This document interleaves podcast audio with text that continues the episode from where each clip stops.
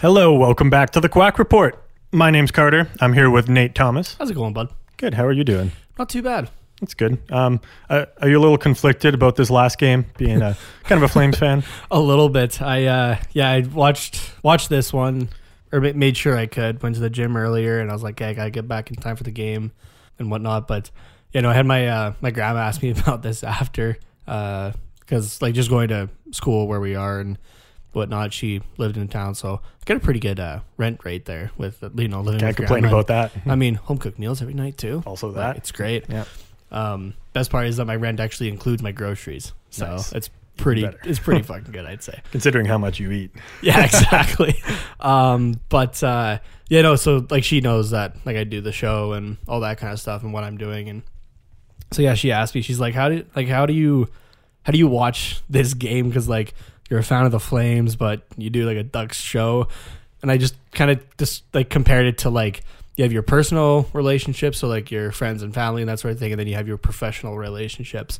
That's kind of how I described it. I'm like, but the professional is kind of seeping into the personal just a little bit because like mm-hmm. you're so connected. We're, we're so connected to this team. And like you can, like I'm sure it's the same for you that like you do kind of want them to do like better at this point. Yeah. Because like you've kind of gotten invested because we're doing this show. Yeah, no, for sure. But uh, it's kind of like when you used to go out for beers with your friends not from work and talk shit about your friends from work. Yeah. And then eventually you start going from for beers with your friends from work. Yeah. And then exactly. You can't talk shit about them. Yeah, exactly. But then you realize they're kind of cool. So yeah, pretty yeah, much. Yeah, it's kind of, I get that. So thanks, let's, Anaheim, for going for some some beers with us after work. Let's go have a beer with Dallas Eakins and Brian Getzlaf. That'd be pretty sick, actually. What the fuck is up with the penalty kill button? I wouldn't even be mad about that. That'd yeah, be pretty fun. It'd be a fun time. Well, hey, Eakins, like, we know you're listening. Yeah. Hook us up with a beer yeah, let's go, with let's Getzlaf. Go, let's go get some yeah. beers. Yeah. Oh, no, Eakins can join. Right, well, we're not just going to have him set it up. He's going to join us.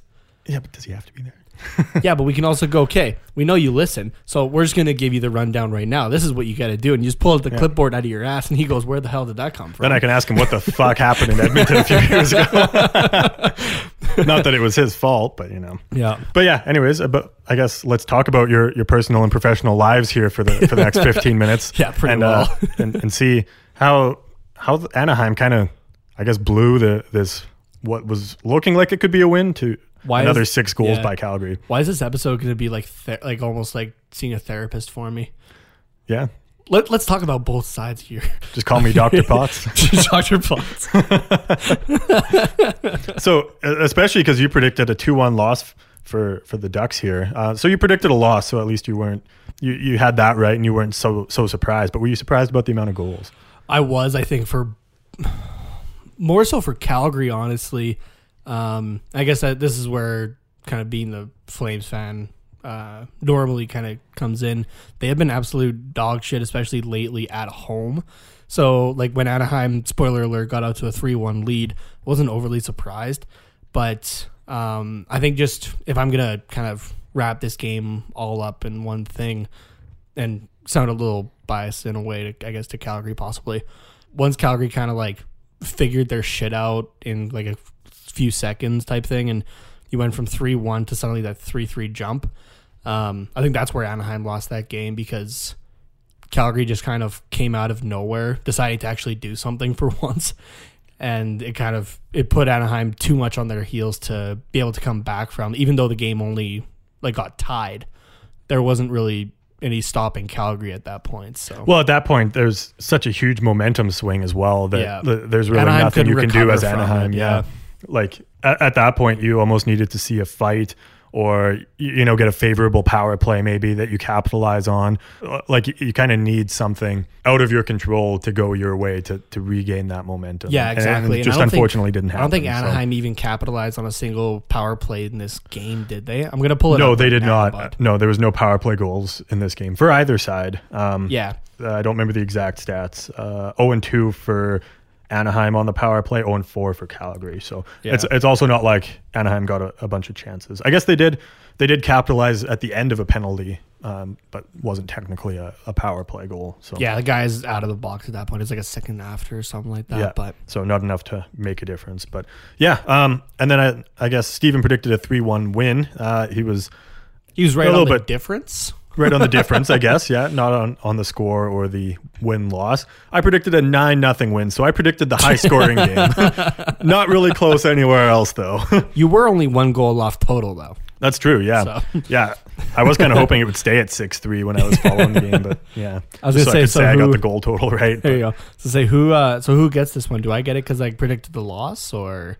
Uh, I, I think we just pretend this one didn't happen. Fair enough. um, Ryan Miller was in net actually for, for this game. Not super surprising because Gibson got the, the start early, or I guess the day before against yeah. Vancouver. First half of that back-to-back there. Oh, yeah, it wasn't um, back-to-back. But Miller also saw Calgary for two periods, and Gibson um, did not get the friendly end of Calgary in that six nothing loss. Yeah. Um, Ryan Miller was a little bit better, but I guess kind of both factors probably contributed to Miller being in net mm-hmm. for this one. Um, yeah, absolutely. Faced a, a grand forty-two shots, stopped thirty-seven of them for an eight eighty-one save percentage.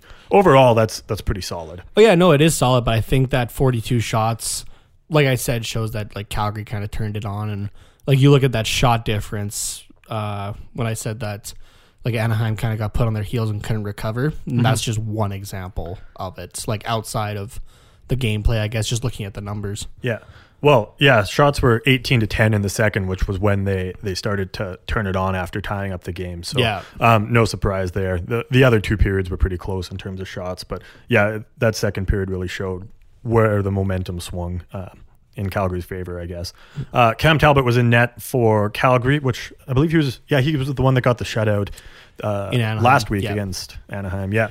And then, uh, uh, yeah, so they started Riddick against Chicago in that god-awful eight four loss. Mm-hmm. I'm happy I didn't watch that game. I just heard it.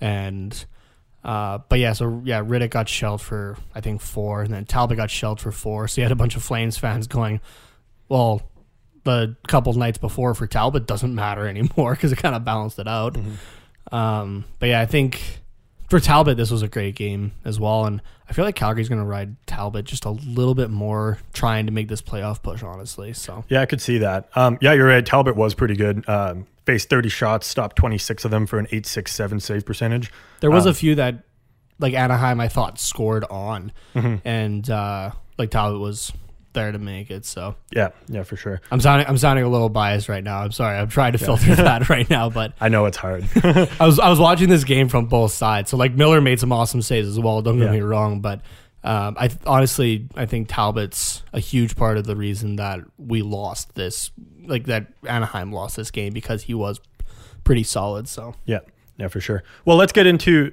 this game here. We'll start with the first period, as one usually does. Uh, not a lot to talk about, though. Uh, no goals in this one. All the scoring came in the last two, which makes it seem even crazier. But early on, the Flames were cycling quite hard and really testing Miller early with some good quality chances. Miller stayed strong, though, and um, didn't bite on this one.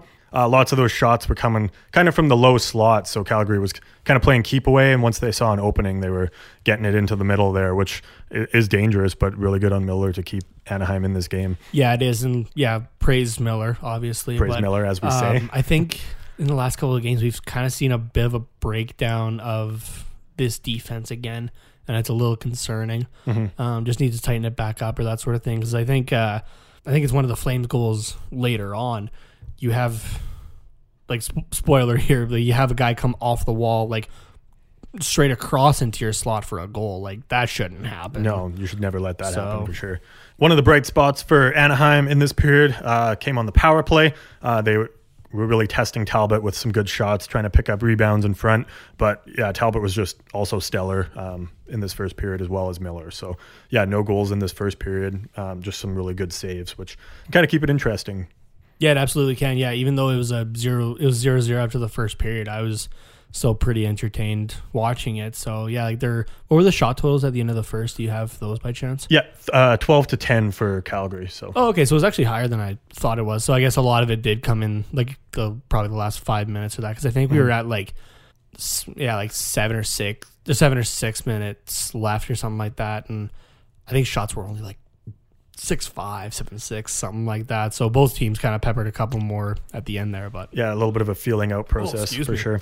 So let's move on to the second period here, where the action starts to pick up a little bit. Uh, Miller stops a couple good shots from Matthew Tkachuk after he steals the puck in the neutral zone. This was just the first of many turnovers in this game. Uh, I don't necessarily agree with the stats that the N H L has. They have giveaways as um, twelve for Anaheim, fourteen for Calgary. Um, I think no, they're that, definitely more for Anaheim. I, I thought so, yeah. Uh, they do have nine takeaways for Calgary and five uh, takeaways for Anaheim, though, so... It, it depends on how they define a giveaway and a takeaway, I guess. But yeah. um, probably different from our definition. But it, yeah. Um, moving on here in the second period, Henrique gets a breakaway, and uh, after uh, who was it that stole the puck? Uh, Richie, I believe. Yeah, Richie yeah, stole out the line, sent it to Terry, who sent Henrique on the breakaway, and he kind of just trickles it in five hole on Talbot. Not sure if it. Does it look kind of like it bounced off Talbot's pad and then Henrique's skating trickled in, or I don't know if the shot just kind of th- powered through. It's kind of hard to I tell. I think but. it kind of powered through. Um, I'd have to watch the replay again, but like how it kind of looked, at least from my recollection, was like it kind of got like caught in the space between Talbot's knees, but yeah, just more powered through and kind of trickled back, even though Henrique like bumped into Talbot or that sort of thing. It, Like it wasn't, that didn't have any impact on the puck. The puck was already going like going through anyway. So, mm-hmm. so this put the Ducks up one to nothing. Uh, Henrique's twenty-first of the season, and assists go to Terry and Richie on that one. Not too long later, though, the flum the the Flums get the, the puck flums. moving. Yeah, your Oilers is showing. The Flames get the puck moving, and uh, Mangiapane ends up picking up a rebound in front of the net to tie the game up at one to one. Now. Okay, spoiler again. Mangiapane is a huge part of this game. For sure. Yeah, if you want to talk about two guys that really were the reason that Anaheim lost this game, was Cam Talbot and Andrew Mangiapane. Uh, both these guys were on fire. As a as someone who has to talk about the Ducks, I absolutely hated it. As someone who is a huge Flames fan and has been for as long as he can remember, uh, this was great to watch. So... Yeah, I, I'm not going to give my opinion on it. Everyone knows, he knows how I feel. But, um, yeah, like this goal came less than a minute later, so the, the lead wasn't too long for uh, for Anaheim. And, and like you said, it, it was really due in part to like a defensive collapse, at, at least this one and some of the other ones as well. So, yeah. I, I mean, this one didn't look necessarily like a defensive collapse, but you, it was kind of the start of yeah. it, I would say. Uh, the Ducks do answer back just a few minutes later, though. Silfverberg pressures in the offensive zone, steals the puck from one of the Flames defenders, makes a nice move to get Talbot sliding across, and then uses his sweet hands to just tuck one in uh, for his eighteenth goal of the season, totally unassisted. So nice indie effort by Silfverberg there. Was very nice. Definitely uh, helped my fantasy stats a little bit there. And uh, yeah, great looking goal too. Mm-hmm. Yeah, no, just... It, textbook like I, I trying to describe it won't even do it justice. So uh yeah Ducks back up two to one here.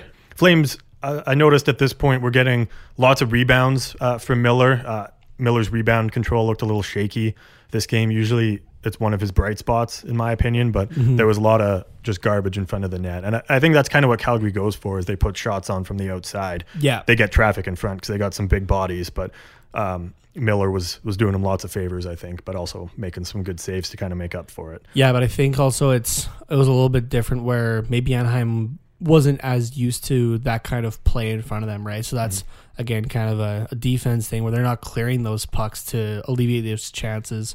Yeah. Um, you or even just uh, yeah. get rid of those chances in general of, like, just defending the puck or getting to the puck. Yeah. Right? So, like, not even clearing it, just... Just get to it first. Yeah, because it's kind of unreasonable to expect Miller to, to control swallow all the rebounds and swallow yeah. up everything, or always deflect it to the outside. He'd have to and wear pads made yeah. of silly putty. Yeah, I don't want to sound like I'm placing the blame all on him, but yeah, you're right. It is yeah. the defense as well needs to to get on those sooner. But um, that that's kind of the style I've noticed Calgary plays is yeah. instead of the defense getting on them sooner, they're they're getting them to them before the defense even. So yeah, exactly. Yeah. Um. So can you sorry? Can you imagine? Goalie pads made of silly putty, though. Yeah, they're sorry, just a random yeah, thought. That, that, that'd be weird. Would you get stuck in the ice, or would the silly putty like on the inside of the pad kind of freeze so you could slide and that sort of thing? Like it would be solid there, but the front would How would that work? I don't know. Does Silly Putty freeze? I think there's only one way to find out. Okay, well, uh, we'll figure it out for next time. Yeah. I'm kind of curious about this now. I am too. That would that would save on a lot of costs for, for goaltenders. Not like they need to. Yeah. But for like maybe some rec, rec league. Yeah, there you go. Yeah. So yeah, at the end of the second period, Ducks up two to one. Moving on to the third period here. Uh, just as a power play ends, uh, a shot from the boards by Nick Delorier d- just takes a fortunate bounce off of Stone. Is it Michael Stone you guys have? Yeah. Uh, and goes upstairs on Talbot. And that was Delorier's third of the season, and assist goes to Rowney on that one. So kind of a lucky goal there to put the Ducks up three to one. Yeah, exactly. You can't you can't really plan a deflection off of a defender, that sort of thing. Yeah. But uh, you know, you can always just try for where you're going, and if it mm-hmm. happens to get to a better place, great. Yeah, I, I mean, I think that it was in front. I think it was Shore was in front of the net, uh, and he was going for the tip on that as well. So yeah. I, I think this was more just Stone stealing the, a goal from Shore, yeah. for whatever reason. But yeah, the, we'll take it nine times out of eight. I was going to say nine times out of ten. I'm like, no, it's more like every time. Every so I time, nine times out of eight. Yeah. Uh, See, that's the kind of thing that we would put on a T-shirt if we could do it. Nine times out of eight, yeah. yeah. I'll take that nine times out of eight. I'll take a, a free Ducks goal nine times out of eight. Why that's got to that's got to be like your... All the white girls have like a quote on their Instagram page in their bio. Yeah. That's got to be your quote on your Instagram page. yeah. I'll take it nine times out of eight. yeah. I'll always have like the beer, like the Schooners cheers. Yeah, I'll have that emoji there. Yeah. um, but again, uh, the... Ducks goal is answered back quite quickly by the Flames. Uh, once again, Andrew Mangiapane. On this one, Holzer coughs up a puck to the Flames in the D zone, and uh, Mangiapane just takes it and goes goes right over Miller. Um, that one was unassisted as well, so kind of so similar to the Silfverberg goal there. But yeah, this this again was just the beginning of the end in, in terms of turnovers for the Ducks here. Yeah, absolutely. Um, and yeah, this goal came about a minute and a half after the Delorier one. But uh, the Flames did not stop there. About twenty seconds later, the Flames on the rush from Sam Bennett get another goal there. So we're all of a sudden at a tie game, three to three. I'm not even going to fault anybody for this one. It, it's, it's just a good shot. It was just a good shot. It was at the right time where the defense isn't really expecting it. Again, it was just a really good shot. Yeah, I, like, man, I hate Sam Bennett as much as the next guy, but you can't be mad about that no, shot. You watched the there was a replay coming from uh, the cameraman that's in between the benches, right? So you had a pretty good line actually of what Bennett was looking at uh, when he put when he made that shot. There's not a whole lot there. So no, no, really not. He really placed that shot. Yeah, for sure. We stay tied three to three for a little bit, uh, but eventually... And there was a timeout at this point, too. Oh, I Eakins bet. did try to calm it down yeah. a little bit. Yeah, it did work for about eight minutes, um, but then yet another turnover leads to Matthew Tkachuk putting a shot on net, uh, sticking with it, getting his own rebound, and just beating Miller to take the lead. So Flames are now up four to three on this one. I think this Tkachuk one was the one that I was uh, alluding to earlier that... Uh, he came off the wall yeah. uh, into mm-hmm. the slot for. Yeah. Like, you can't allow that. Like that's no. just defense one oh one, I think, for hockey of like can't just let someone cut in cross crease basically like that. So. Yeah, no, definitely not. And then uh, just a couple minutes, well, really just a minute after this one, uh, another errant pass. I believe this one was uh, Holzer trying to do a fancy backhand behind the net, puts it right out in front. Tape to tape on Monahan's stick. And yep. yeah, he just goes upstairs in close on Miller there, five three lead. And um, eventually Mangiapane seals the deal with an empty net goal on a very unselfish play from Johnny Gaudreau. I will add. It was. I was yes. surprised. So six three. Um, any, any comments just on these goals? The Monahan pass reminded me of uh, my days of coaching at the, the university intramural team. There's a buddy of ours that... my team was playing against, and but like he had some friends on the team I was coaching, so they were in the offensive zone. Our friend goes into the corner to get the puck, and here's the call like for the pass, right? Beautiful, like no look backhand pass, right? But of course, it's a, the guy I'm coaching. And he goes down the other way for a breakaway. Yeah, I was like. I was, I was bugging our friend about that, though, for like a week. I'm like, that was a great pass. Just absolutely beautiful, but he gave it to the wrong fucking guy. it um, happens. It It does happen. Yeah. Uh, in regards to, I mean, it's an empty net. I forget who was playing defense, but like it was a two-on-one that turned into a two-on-oh. Yeah. Uh, I am going to call out Captain Clutch not being clutch in this situation, yeah. mishandling the puck at the blue line and not having the, the wheels to get back yeah. and, and back check on um, Mangiapane there. But uh, yeah. what do you do? Um, but, I mean, even as like a Ducks podcast here, we know that Kachuk's been in a, a bit of a goal story. Goal, yeah, wow. Goal scoring slump in the last little Gaudreau. bit. You mean, or Gaudreau, yeah. yeah, sorry. Who did I say? Gaudreau, uh, Kachuk. oh, no, sorry, Gaudreau. Um, yes, yeah, I even get my own guys mixed up. Yeah. But, uh, yeah, we, like, we know he's been in a goal scoring slump, but, I mean, good on him to, you know, give Mangiapane the puck instead for his first career hat trick, so... Yeah, yeah, for sure. The Ducks weren't quite done here, though. Uh, they wanted to just ruin Talbot's uh, stats a little bit, and they, they ended up putting one in with just a few seconds left. Uh, Devon Shore uh, puts in his third goal of the season from Larson and Silfverberg. Um, they just kind of bang away at the puck to along the boards to get it out. Shot from the point is just tipped nicely by Shore, uh, something he tried earlier that we mm-hmm. talked about. Um, yeah, and this was purely a shot from Larson, uh, again, who... He's able to get these shots on net to give someone else a chance for it, which is great mm-hmm. uh, to see. But, uh, yeah, this was purely just, a, okay, one last-ditch effort because well, I think the goal was scored with, like, four seconds left on the clock or something like that. So it's pretty much just a shot f- just to take a shot. So yeah, yeah, for sure. And it worked out. Yeah, can't complain about it. Would have been nice for um, to maybe happen earlier, you know, without a couple Calgary goals peppered in there. Yeah. Maybe, namely three of them to just go up four three with four seconds left. But yeah, exactly. What can you do? Um, so yeah, that's this game. six to four loss against the Calgary Flames. Yeah, before we, we move on here to the standings update, uh, I just want to talk about something here that I guess as a, you were talking, I was thinking we're probably not going to get to talk about um, on what the next one too much. Up? What? Oh, what did I bring up? Nothing. I was just ignoring you until you were done. Oh. I'm off in my own world. But the trade deadline, just a few days away. Yes. Um, yeah, we'll be recording, I guess, uh, the Monday episode before the trade deadline. So if anything happens, we, we won't talk about it and our predictions won't really matter. So after seeing the market kind of start, L A making a lot of moves, uh, what do you see Anaheim doing if you had to call one or two trades? Honestly, I don't really know because Anaheim... I don't think Anaheim really wants to... They're not really looking for anything specific at the moment. I guess like maybe besides a draft pick or something, but they're not going to go out of their way to make it happen right now. Yeah, I think they're just kind of taking their time with this. They're not looking for a quick fix or that sort of thing. So I think it's going to be if there's a team willing to dance with the Ducks, um, that team will be the first... to make a move. Yeah. I think so. They um, got to dangle a nice carrot in front yeah. of Bob Murray to yeah, so I to think, get him interested. I honestly think that unless unless it like a team makes a first move, I don't think we're actually going to really see anything come from Anaheim mm-hmm. uh, during uh, this last week of trade deadline. So yeah, I no. guess less than a week from when we're recording. Yeah, no, I agree one hundred percent. I think uh, uh, I can't see any of the these guys really going anywhere, at least the guys that are going to be impactful on a contending team.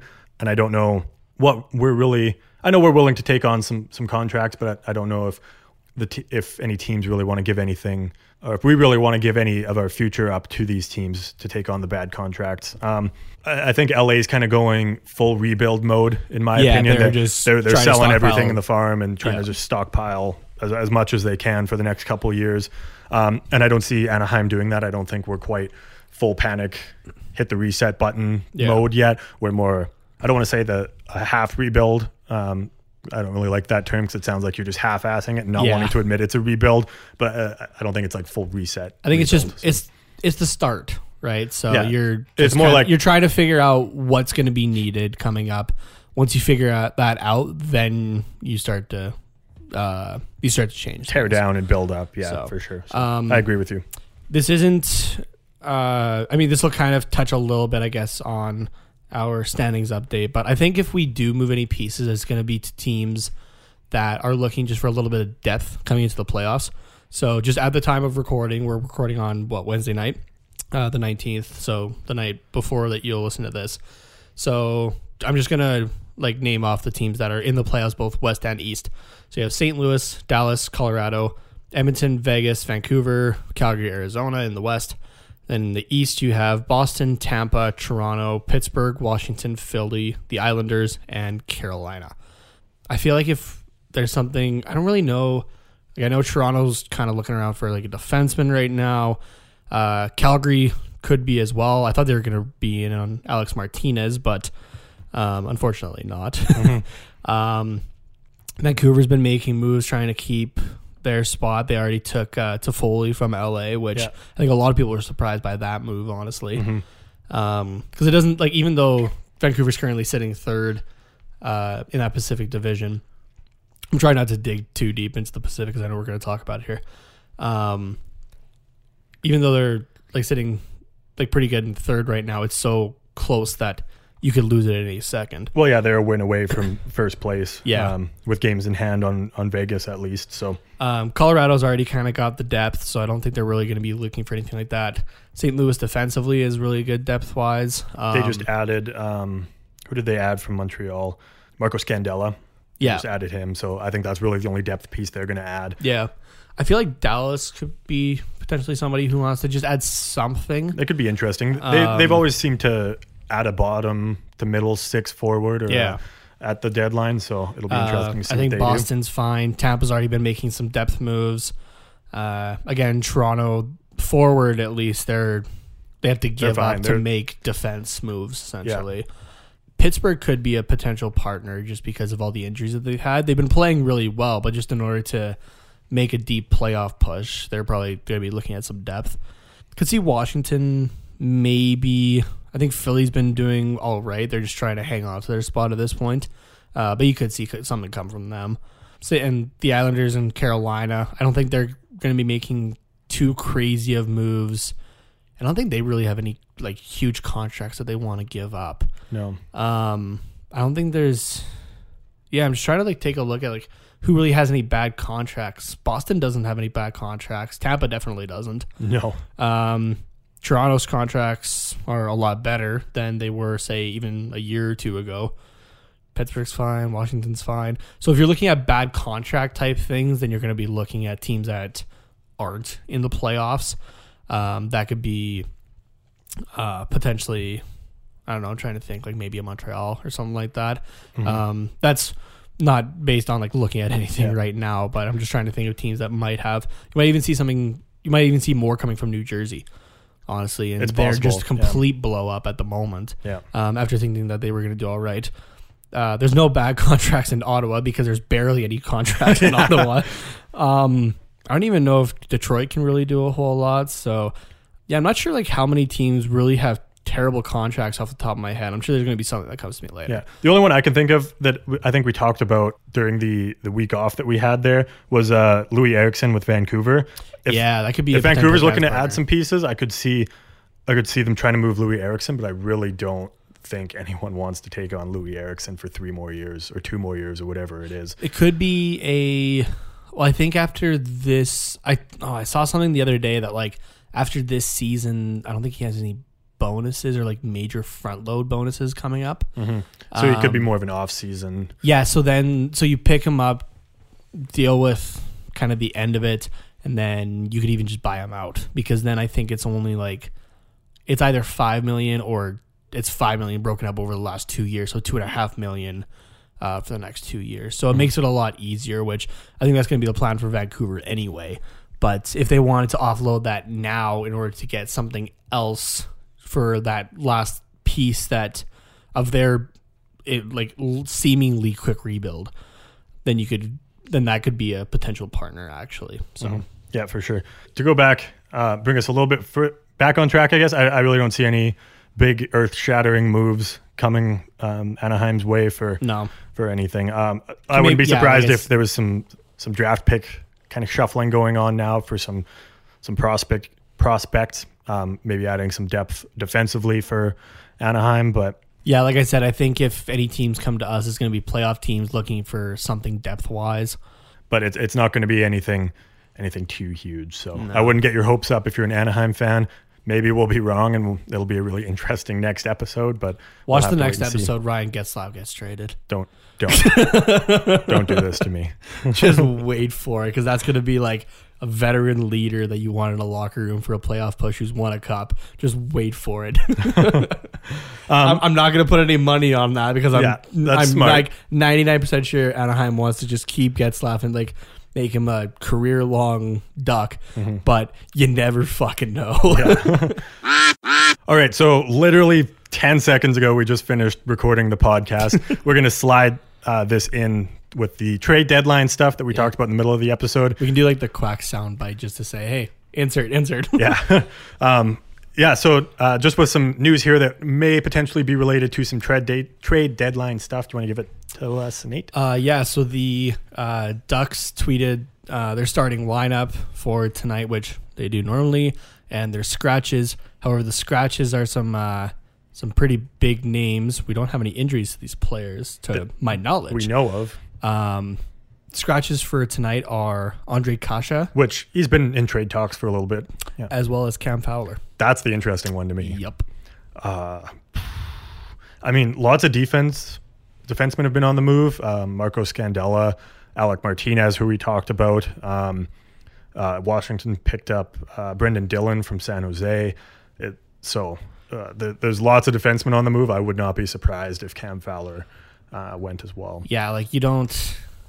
Yeah, we haven't heard of any injury to him. They're playing Florida right now. Yeah. Um. So, yeah, you don't you don't scratch him unless he's hurt or you're protecting him. And at this time, and at this time of year, you you, you kind of specify if it's an injury. Yeah. You, you don't. And you really specify that, that pretty fucking quickly. yeah, so the, the fact that nothing has been said is maybe alludes more to the... Uh, The, the trade side of things, yeah. or at least the potential for a trade. Somebody is interested. Uh, oh, sorry. Okay, I'm taking a little bit more of a scroll. Yeah. We're okay. Cam Fowler will not play due to a lower body injury. Okay.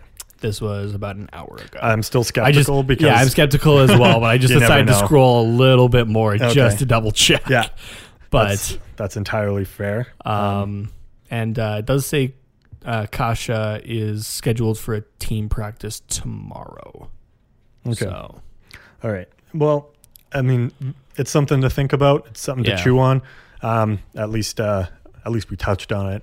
Whether or not it comes to fruition, um, I guess we'll we'll let you guys know on Monday if you don't already know. Oh man, now this makes me scared. Yeah. All right. Let's. Uh, uh, we'll get back to uh, what was recorded already. Well, let's get into the standings update, even though you've pretty much already touched on it. I touched it a little bit. Yeah. Uh, Edmonton and Vegas are currently tied for that uh, first for number one spot with seventy points each. Edmonton having only played fifty-nine games, Vegas with sixty-one, so a couple games in hand for Edmonton. Uh, Vancouver, as you said, in the third spot, just behind with sixty-nine points. Nice. sixty-nine. Uh, we just fist bumped if...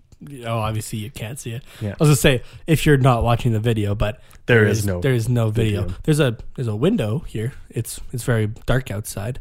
There's still some Valentine's Day roses. There's some candles. There's not a camera. Here. That's what you need to know. Your, your A D H D kicker back in. I was like, is he just gonna list everything on my kitchen table now?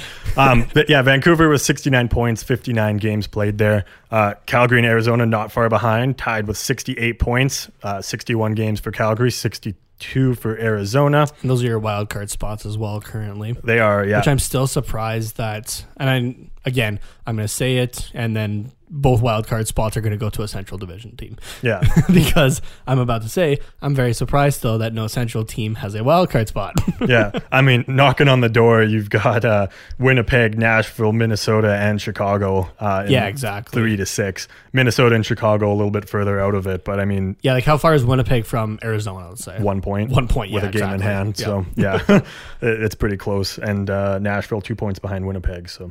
But then, yeah, to round out the uh, Pacific Division here, we got San Jose with fifty-six points in fifty-nine games. We are not far behind with fifty-five in fifty-nine games, and L A still has forty-seven with sixty games. Pl- Excuse me, with sixty games played. I almost threw up in my mouth saying L A. So L A. Yeah. We d- we don't have any stats from last week to compare to because I just read them off my phone because we panicked and realized we needed to read them off. And um, But yeah, L A did not change much. Maybe no. maybe a point or two. I think they just had that win over Colorado for the Stadium Series game, which apparently that was a shit show. Yeah. So like, and now they don't like, even have like if Tyler Toffoli would have been traded before that, yeah, it wouldn't exactly. have even happened. No. I would have had a Grubauer win for, for fantasy hockey. Fuck. Yeah, a one nothing shutout win probably. Fuck you, Tyler Toffoli. Yeah. um. So yeah, like San Jose and Anaheim, not. Uh, I mean, twelve and thirteen points behind Arizona, even with granted with a few games in hand, but not really enough for it to to matter. So I think that the playoffs are unofficially out of the picture. Yeah, unfortunately, but uh, at least it's respectable. You know, it. Pains me to say, but I'd be okay for San Jose to finish higher than us just because I see this draft class and I want a higher pick or the chance at a higher pick. Yeah. So I'm okay to let San Jose take this one mm-hmm. of being shit. Yeah. I mean, it's going to be a, a huge draft class anyways, where the first round is going to be full of N H Lers yeah. probably, but I mean, it's, it's probably going to be something like the two thousand, like comparable, I guess, to like the two thousand three draft. Yeah. So, which, where we got Corey Perry and Ryan Getzlaf. Yeah. Um, speaking of, of Corey Perry, he currently has a two-point night, uh, goal and an assist, so I'd like to see him fight somebody. We don't care anymore. I know. He's not a Duck. Forever a Duck. No. Man, even before, like, we started doing this podcast and whatever, like, I hated Corey Perry. Oh, yeah. I know Ducks fans are going to hate me for that right now, but I hate Corey Perry. No, I know you do. Even though he switched teams. Yeah. Um, well, before we move on and talk about some upcoming games, uh, we just want to let you guys know about an affiliate of the Hockey Podcast Network, Playline. We've talked about them before. They're currently updating their, their special contest for us. So they have a T H P N and Tales with Terry Ryan Lotto uh, book, I guess if you want to call it that, that they, they run um, not every night, but most nights uh, when there's enough games. So there was only one. They now have two, a fifty cent one and a two dollar one as opposed to just a five dollar one. So basically they give you seven goaltenders. You predict the number of saves they make. Those essentially become your lottery numbers. If the goalies make that number of saves, you get like one out of seven or two out of seven or whatever. And then there's like tiered prizes from that. If you get one out of seven, you just get a free play. Um, and then from there, it, it goes up based on which categories you're in. Uh, seven out of seven gets you five thousand dollars for the fifty cent ones, and it gets you twenty thousand dollars for the two dollar one. So, uh, are you reading these off like for, sorry, like U S dollars or Canadian? Uh, it's U S. Oh, okay. Yeah. Damn, that's pretty good. That's pretty good. I wouldn't, I wouldn't complain about twenty thousand U S. Yeah. Even five thousand U S. I was gonna say, do you actually want to read off like the, like the one to seven? I'm just kind of curious. Yeah. One to, uh, one is a free play. Two is, Uh, two two is zero dollars. I'm assuming you still get the free play. Yeah. You know, so maybe one and two. Uh, three is out of seven is one dollar. Four out of seven is five. Five out of seven is fifty. Six out of seven is five hundred. And seven out of seven is five grand. Fifty to five hundred. Jesus Christ. Yeah. That's a jump and a half. Yeah. And then um, it goes two dollar free play, zero, four dollars, twenty dollars, two hundred dollars, two thousand dollars, twenty thousand dollars. That's better for the for the two dollar one. Yeah. yeah. If if this is something you're you are interested in. Uh, when you sign up and create an account, enter the promo code T H P N, as in the Hockey Podcast Network. If you deposit five dollars or more, then you receive a twenty dollars bonus. Uh, just tacked onto that, the play line just gives you twenty extra dollars to play with. So that's all right. Yeah, can't complain about that. It's free twenty dollars. Yeah. I'm still playing with house money every so often from this, so it's, it's pretty sweet. There you go. And all you have to do is predict the number of goalie saves each night, so it's pretty easy to do that, and you can win some cash. So again, promo code T H P N, and uh, we'll throw a link down in the description for Playline, and uh, you can maybe win yourself some money if you're lucky. That'd be great. Or really smart. Or really smart. Or from the future. No, because that, uh, that messes with the rules of time travel. You're not allowed to bet on sporting events. You watch too much Back to the Future. Yeah. I'm glad you got the reference. Yeah. Well, let's move on to some upcoming games here. So on Friday, February the twenty-first, the Ducks are home to the Colorado Avalanche. Uh, this game will be at seven Pacific, ten Eastern time. Last time that these two teams met was actually back in October on the twenty-sixth, which was a five two win for Anaheim uh, to put them up just one to nothing in the series. So uh, we got some games against Colorado coming up here, which... Uh, isn't ideal for us necessarily, but it, I mean, we got one win out of them already, which is all go. right. So uh, do you want to give us some stats here? Sure. So for the Colorado Avalanche, you have Nathan MacKinnon, who has thirty-three goals, forty-nine assists for eighty-two points in fifty-eight games. Can I just say, holy shit. Wow. Uh, Then you have uh, Andre Burakovsky, fifty-five games played, nineteen goals, twenty-five assists for forty-four points. And then, uh, you know, one of the two frontrunners, I would I would say, uh, for the Calder Trophy, uh, Rookie of the Year, you have Cale Makar, fifty games played, twelve goals, thirty-one assists for forty-three points. Yeah, wow. Um, and where's Rantanen on that? Because I know he's uh, another big player. For Rantanen him. is just below Makar there for fourth spot, forty-two games. Uh, nineteen goals, twenty-two assists for forty-one points. However, he is going to be injured for the next few weeks. Mm-hmm. Yeah, I'm not, I and he was how injured long, but I think yeah, I think I read three weeks. Um, he he was also injured earlier in the season as well. Yeah. So yeah, like I said, he's only got forty-two points. So yeah, in how many games? Or, sorry, forty-two games played, but he's got oh, yeah. but he's got forty-one points. Yeah, so pretty good numbers there. Um, yeah. yeah, McKinnon's on pace for one hundred sixteen points, which is ridiculous. My fantasy team likes that. Yeah. Um, and yeah, just all the, all the scoring they have. I mean, Burakovsky being your second scorer there. Like, I know lots of their top guys have missed time. Um, but I mean, Burakovsky, a good depth scorer, really showing that he belongs on that team. Cale Makar, I don't want to see what he's going to do in five years. Yeah. Like, this is just the start of his uh, career. Are we going to have a defenseman put up two hundred points in a season? Like, what's going on here? Um, it's going to be insane. So, you know, the big circle on the whiteboard though is going to be McKinnon, because like he leads Uh, Burakovsky uh, in points there by thirty-eight. So, oh, for sure, yeah. But like, it's basically if you can shut down McKinnon, which is very hard to do, mm-hmm. um, then you have a fighting chance. Yeah. But. Not that it's a good thing to have Rantanen out, but thankfully with him out, Burakovsky is promoted to that first line with McKinnon and Gabriel Landeskog, which at least you only have to worry about one line. Um, yeah. I mean, you still have to worry about the rest, but at least you only have to like be absolutely shitting your pants, terrified of one line. Um, second line, they've got J T Comfer centering Valeri Nikushkin and Jonas Donskoy, which is a, a all right second line in my opinion. Uh, Pierre Edward Bel- P- oh. Pierre Edward Bellemare is centering Martin Kaut and Matt Nieto on the third line. Teiji Tynan is with Tyson Jost and Vladislav Kamenev on the fourth line. This kind of reminds me, uh, with Kadri and Rantanen being out, this kind of reminds me of uh, Colorado from maybe last year or two years ago, being kind of a, the, there's that top line and then you have three third lines kind of. Yeah. Um, but, but again, it's still, still able, scary. Yeah, they're still able to punish you if you make a mistake. So yeah, I mean, like once Kadri, uh, Rantanen, and then the other guys they have out, Colin Wilson and Matt Calvert, come back. They they really do turn into a one, two, three, yeah. three kind of team. So I really hope you butchered someone's name in there and that you got a text message from Steven when he listens to this episode. Yeah. I don't know. I think I did pretty good. You did pretty good. I just, yeah. I like, I, I don't know quite enough to say if you butchered someone's We name. also haven't got to the defensemen yet. Although the, True. the defensemen are pretty self-explanatory yeah. now that I look at it. Um, But yes, still scary, especially that top line, the McKinnon line. Yeah. Yeah. Um, defensive pairings, though, Ryan Graves is with Cale Makar. That's a young line. That um, is. Sam, Samuel Girard with Eric Johnson and Ian Cole with Nikita Zadorov uh, is the yeah, third pairing. Yeah, it's pretty simple. yeah. Uh, three very solid uh, defensive pairings, in my opinion. Yeah, absolutely. And they could start either either three of them. So mm-hmm. Yeah, for sure. Is that correct English? Either three? Sure. Okay, we'll go with it. Yeah.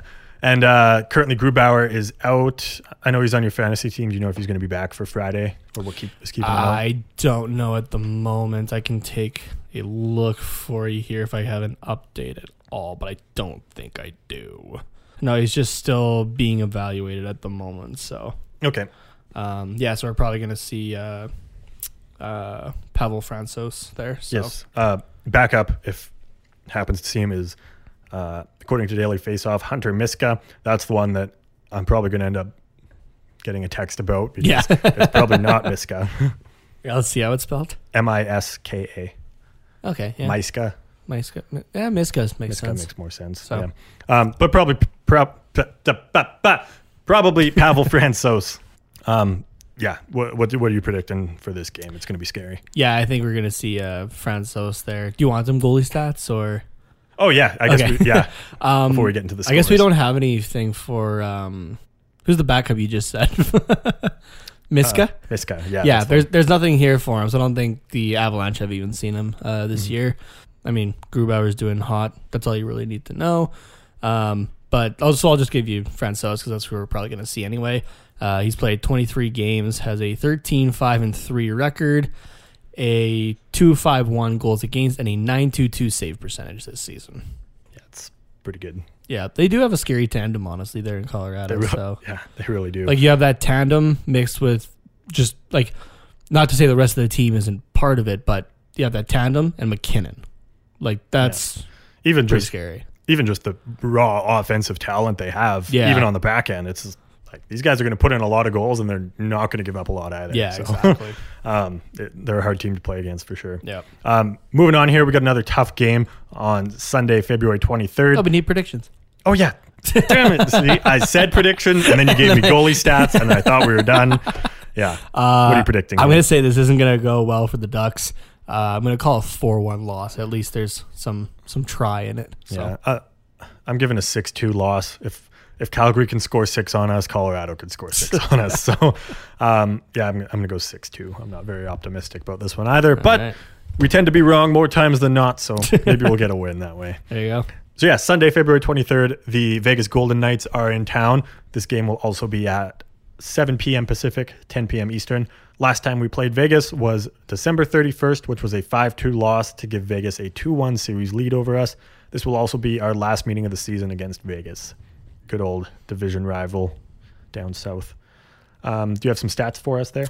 Yeah, so you got uh, leading the Vegas Golden Knights there is Mark Stone.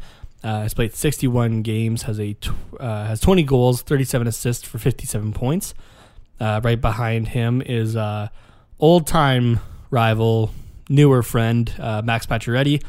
sixty-one games played also, twenty-seven goals, twenty-nine assists for fifty-six points. And then you have uh, Reilly Smith, sixty-one games played as well, twenty-three goals, twenty-three assists for forty-six points. So a little bit of a drop-off in points once you get past the big two there, but still still lots of offense, fairly spread out just in general with, with Vegas there. So yeah, absolutely. Yeah, um, Daily Faceoff has Stone and Pacioretty uh, with William Karlsson listed as the second line, which I... I, I kind of disagree with. I mean, but also... That sounds like a first line to me. Who's yeah. the first line? Oh, I mean, my God. The first line, they have Paul Stasny, Jonathan Marchessault, and Reilly Smith. I mean... Are they, yeah. They're kind of interchangeable, are they not? yeah.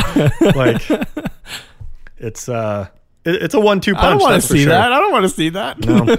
No. Um, once you get to the third line, it looks a little bit more like a third line. Cody Eakin centering Chandler Stevenson and Cody Glass. And then the fourth line, you got the big boys, Will Carrier, Thomas Nosek, and Ryan Reeves. Yeah, and Cody Glass just got called up again recently as well from uh, Chicago. So, yes, uh, as a result of the Alex Tuck injury.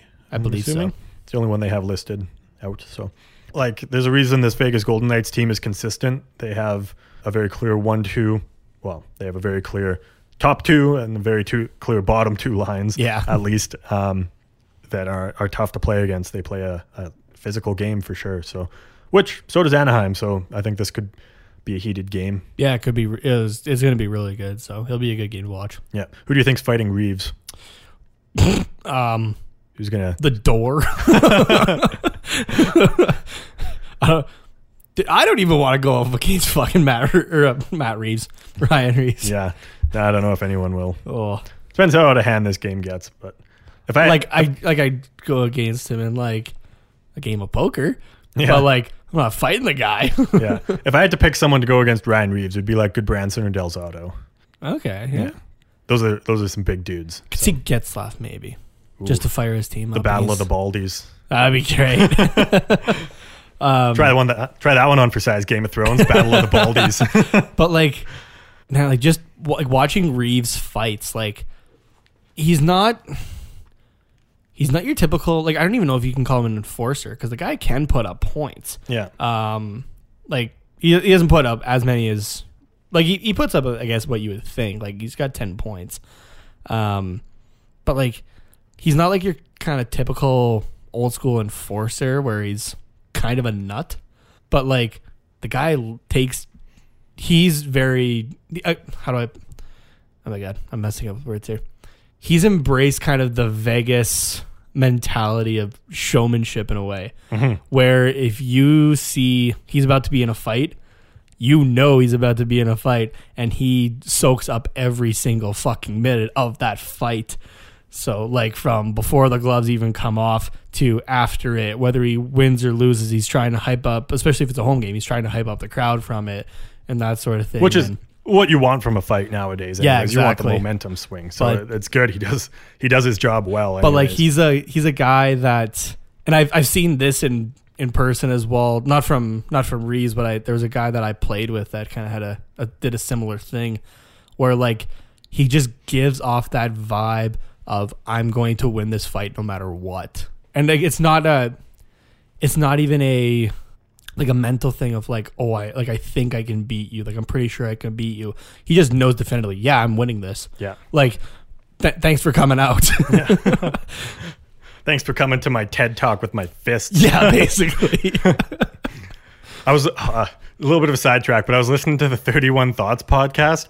Um, I was listening to the Battle of Alberta episode that they did a couple weeks ago. Yeah. And they were talking about Milan Lucic and Jeff Merrick, kind of the, the co-host with Elliot Friedman there, called um, Lucic's like fighting hands, his like, what? Did, how did he word it? His like, his big sandwich grabbers. Or something. He's like, yeah, no one wanted to, no one wanted to eat those big sandwich grabbers. And I was like, what is he talking? Oh yeah, his, his fists. Yeah. Okay, okay. If you want like a modern comparison, what I was like trying to say before, like your old school enforcer. If you want a modern comparison, Reeves isn't a Lucic or a Zach Kassian, mm-hmm. or they're like, like both both of those guys are are, are nuts. They're yeah, they're crazy. They're like borderline psychotic. Yeah. But like Reeves isn't that kind of guy. Like he's very which calculated, makes you, which makes me which think makes, he's even crazier. Yeah, exactly. Yeah. It's like, but it'd be like another way. Yeah. So like, he's like he's like that smart crazy. Where, whereas those guys have like the, the crazy eyes, like the I'm gonna kill you kind of psycho yeah. eyes. His are like the calculated eyes, where like the more like you know sociopath kind of ones where it's like, how am I gonna kill you? Yeah, exactly. You don't like, want to know yeah, what like, I'm gonna yeah, do. Yeah, like to Kassian, you. like Kassian and Lucic are the guys that are just like I'm just gonna kill you any way possible, whereas Reeves is like I'm gonna sit you down and tell you ten ways I could kill you first and then you can decide which one. Yeah. Let's uh move on to these defensive pairings here with Vegas. Um we got Braden McNabb with Nate Schmidt on the top pairing, Nick Holden and Shea Theodore on the second pairing, and John Merrill with new acquisition Alec Martinez on the third pairing. Yeah, and that trade just happened today. Yes, correct? It did. Yeah. Yeah, I forget God, who they sent the other now. way. Uh, I think it was just picks. I think it was two picks. I think there's a prospect in there as well. I'm not one hundred percent yeah. sure. Well, well, we'll leave that to the Vegas podcast to figure yeah, out. Yeah, but, but. um, we, I, I know we've talked about these defensive pairings quite a bit um, on this podcast, uh, being the fourth time that we've played them already. And I'm always underwhelmed by the names, but watching the game, I'm always surprised at how consistent they are. Yeah, consistent, but like even with that addition now of Martinez, that back end looks a lot more dangerous suddenly. Oh, for sure. Yeah. It's uh, I, I kind of see it as like um, not an invisible defense, but like a a, a quietly does their job yeah. and does it well kind of defense. They're the kind of they're a quiet defense in the way that like not that it's not deserved, but Marc-Andre Fleury gets all the credit for. Yeah, like that's how the quiet of a defense they are. Yeah, is that their goalie gets the credit. Mm-hmm. I did see someone today tweet like with that Martinez trade. They're like, you know, like that's solid. Like that solidifies like a like a scary back end for Vegas. And he's like, I expect them. He's like, honestly, I think he's like in my. I forget. I forget who it was, but he's like in my eyes, anything less than like Western Finals is failure now at this point. Mm-hmm. So yeah. Um, speaking of Marc-Andre Fleury, do we want to get into these goaltending stats before we hit some predictions? Yeah, sure. So, yeah, you got uh, Marc-Andre Fleury, the flower, uh, my favorite all-time goalie personally. Uh, he's got Ooh, get out of here with that. uh, he's got forty-three games played, twenty-three, fourteen, and five record, a two seventy-eight goals against, and a nine oh six save percentage. And uh, then you have Malcolm Subban, nineteen games played, a eight seven and three record, a three oh nine goals against, and a eight ninety-three save percentage. I don't know if those necessarily reflect where Subban maybe is in, in terms of quality. I think he's a better goaltender than those numbers maybe project, but he also hasn't had a lot of time to prove himself with Fleury taking, As what so- would you say, forty-some games? Yeah, uh, yeah, forty-three. As someone who has watched more Subban since he came to Vegas, I think those numbers are actually about about right. Yeah. So, think he, but I think they're able to rely enough on Fleury that it's okay. Mm-hmm. I um, mean, and he, their and their front end, it's kind of similar to Colorado, but like in a different way that their front end's stacked and can kind of make up for it. That defense is a quiet but deadly defense, right? So, and then you have Fleury in there. It kind of makes up for um, maybe some of the shortcomings of Subban at times. Uh, when you see a real dip in like a real dip in production from Fleury, or he decides to retire on top, don't be surprised that they're looking for a number one goalie instead of promoting Subban. Mm-hmm. So yeah, I guess um, I'll just talk about Subban is maybe justified as Anaheim, or sorry, as Vegas is playing Florida just the night before uh, yeah, we'll Saturday night. Be, yeah, so, we'll be seeing Subban. Yeah, even even though it's the division rivalry, I think there's enough of a gap between us and Vegas right now that it's not really a divisional matchup, and that they're going to play Fleury against the, I guess, higher team in the standings. Yeah. So, yeah. Um, so we'll see Malcolm Subban, and then I guess we can maybe confirm or or deny your your observations of him that you just gave us. Yeah, so. Like he has his bright moments, but mm-hmm. just kind of as a as a all around package, I guess it's not like yeah, you have those kind of bright spots, but besides that, it's mediocrity, I'd say. Yeah, for sure. Just to backtrack a little bit, I don't know if it's going to change our discussion too much, but uh, Colorado does play L A just after us on the Saturday, so they play us uh, on the first half of a back to back. Do you think we still see Francouz? And then they, they put in, um, who was their backup? Missick uh, against L A, potentially Francouz if he has a really good game. Yeah, I think we're still going to see Francouz. Yeah, I, I don't see them changing that up. No. So, okay, cool. Yeah, I just wanted to backtrack and get your opinion on that. There you go. Um, what is your prediction for this game against Vegas? My prediction was going to be your prediction, but then you put your prediction in first, so I decided to just tweak it just a little bit. So I'm going to call a three two win for uh, the Ducks. Um, at first, I thought this game was in Vegas, so I was going to say a three two loss. But uh, man, just because this series has gone so back and forth, um, I think we can pull out uh, for this last one. Um, if we do, if, or if Vegas has Subban in, it's kind of potentially an advantage to us as well. Um, and being the second half of a back-to-back. Yeah, that too. Um, but I think Subban and the way we can move the puck will really work in our favor. So, yeah, I'm going to predict a three two win if you just want to score like three two, but I think we're going to win the game either way. So yeah. Regulation or overtime? No preference. Yeah, but you have to pick. It's part of the game. I'll say regulation. Okay. I'm also saying regulation. As you already said, four three win um, for basically the same reasons, um, you know, with Subban being in net. Maybe a bit of a tired Knights team. I, th- I think maybe advantage Anaheim on this one. We tend to play pretty well against some, some like better of the, teams, of the top, yeah. more top tier teams, I would say. Um, uh, I don't know if we play better or they, they stoop to our, our level. level maybe, but um, it seems to be the mediocre teams that, yeah. that get us. Yeah. And yes, that was a, a slight at Calgary. um, yeah, that's uh, anything else to add about these games here? Uh, not overly. I mean, I'm hoping for better coming from the Avs game. I just don't see it going too well. I think we can do better against the Knights. Yeah, I'm kind of interested to see. Like, we're in that home stretch now of uh, the season, so I'm interested to see kind of because this is this is where you have a good idea of what this team could be capable of uh, in the future with the, the pieces that we have at the moment. So yeah, no, for we're sure. watching these last, what, twenty games uh, yeah. pretty closely. So yeah, for sure. All right, well, thank you guys for listening. This podcast is a production of the Hockey Podcast Network.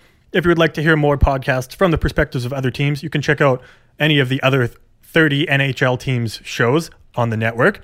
Uh, those come out on the same schedule as ours every Monday and Thursday, wherever you get your podcasts, all with their own feeds now or on the Central Hockey Podcast Network feed, if you prefer that. They also have two other shows, Tales with Terry Ryan and Ice Analytics. Those come out on Fridays and Saturdays. You can follow our show on Twitter at Quack Report Pod, and you can follow the network at Hockey Pod Net. If you would like to hear more from us, you can check out our own show, The Shootin' Around Show, where we talk everything hockey, and new episodes come out every Monday, wherever you get your podcasts. Our next one will be pushed a little bit just because of trade deadline coming up, and that's going to be the big focus of the next episode. For lo- So look for that late Monday night or Tuesday morning. You can follow our show on Twitter at Shootin' Around. Thank you guys for listening, and go Ducks, go.